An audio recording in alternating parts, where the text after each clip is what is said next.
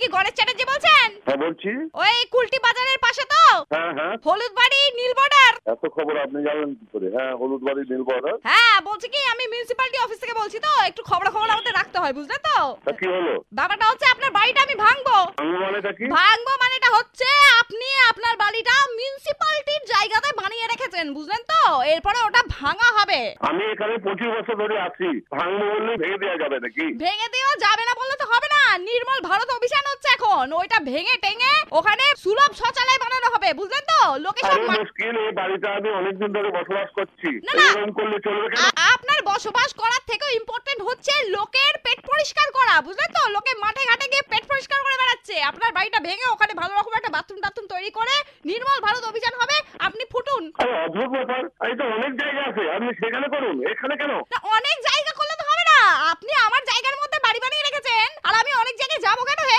আপনার জায়গা কে বললো আপনার জায়গা তাহলে অসভ্যতা আপনার জায়গা কেন হবে এটা আর আপনার জায়গা কি করে হলো এটা আমি টাকা পয়সা দিয়ে কেনা হয়েছে অনেকদিন ধরে বসবাস করছি আমি বয়স্ক লোক আ- আচ্ছা শুনুন, আমরা- আচ্ছা শুনুন শুনুন উত্তেজিত হবেন না শুনুন আমার একটা কথা শুনুন বলছি কি আপনার বাড়িতে বাথরুম আছে সে তো সবার বাড়িতে থাকবে আমার বাড়িতে আছে হ্যাঁ তো বলছি কি আপনার বাড়িটারি তাহলে ভাঙা হবে না আপনি আমার সাথে একটা সেটেলমেন্টে চলে আসুন আমি আপনার বাথরুমের মধ্যে সুলভ শৌচালয়ের বিজনেস শুরু করব বুঝলেন তো পটি করতে পাঁচ টাকা আর হিসি করতে তিন টাকা তো পটি করতে আমি দু টাকা আপনাকে দেবো কমিশন আর হিসি করতে আমি এক টাকা পঁচিশ পয়সা আপনাকে কমিশন দেবো আপনার চলবে আরে আপনি মধ্যে কে সব মানে কে আশ্চর্য ব্যাপার তো এ তো মানে অসভ্যতা আরম্ভ করেছেন আরে এর আপনা- দরকার হলে তো আমাকে থানা পুলিশ করতে হবে দেখছি আরে দূর এটা থানা কি? আর থানা এটা কি পুলিশ হচ্ছে কি? এই থানা পুলিশ করলে তো আপনি ভেসে যাবেন বাড়িটা কেন? ভেঙে যাবে শুনুন কেন? শুনুন আমার বাড়িতে আমার সবকিছু আপনি বলছেন কি করবো সোজা বাই করবো আচ্ছা আচ্ছা শুনুন না ঠিক আছে তাহলে পটি করতে আপনি তিন টাকা রাখুন আর হিসি করতে আপনি দেড় টাকা আমি আমার কি ওই বিজনেস আমি একজন সরকারি কর্মচারী আচ্ছা ঠিক আছে কর্মচারী ঠিক আছে তাহলে পটি করতে ফিফটি ফিফটি পাঁচ আমি টাকা হল- অসভ্য। পটি করতে শিখতে দিচ্ছি। আরে দাদা পাঁচ টাকা হলে আড়াই টাকা আপনার আড়াই টাকা আমার আমার সাথে কথা বলাই তো মুশকিল দেখছি আর কি আচ্ছা কি তিন অসভ্যতা আরম্ভ করেছে দেখছি চিঠি আচ্ছা, তিন টাকা আপনার- কি বাড়ির মধ্যে এসব ও চলে নাকি? দাদা বলছি তিন টাকা আপনি রাখুন দু টাকা না, আমাকে না, দিন না, না, ওসব- ওসব রাখেন তো আপনি। রাখেন, আপনার সাথে কথা বলতে আমার মানে লজ্জা পাচ্ছে আর কি। হ্যালো হ্যালো হ্যাঁ, হ্যাঁ, পাচ্ছি। হ্যাঁ হ্যালো বলছি গণেশ বাবু আমি আরজে সোনিয়া বলছি 93.5 রেড এফএম থেকে আপনি এত উত্তেজিত হবেন না ও তাই বলুন, আমার তো temperature মানে আমার তো বেড়ে গেছে আর কি।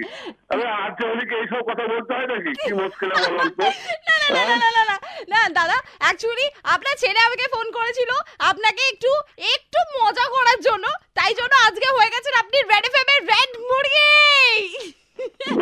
কি মুশকিল হয়ে গেল তো একবার আপনাকে বলতেই হবে দাদা 93.5 রেড এফএম বাজাতে রহো ও ওটা বলতে হবে ঠিক আছে বলছি নাইনটি থ্রি পয়েন্ট ফাইভ এখন বাজাতে রহো ঠিক আছে একদম একদম একদম ঠিক আছে আর দাদা আপনার বাড়ি ভাঙবো না একদিন আসবো খেতে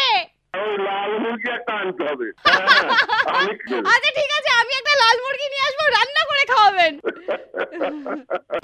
যাক ফাইনালি আপনি হাসলেন তো সত্যি আপনারা পারেন ভাই ওরে বাপ রে বাপ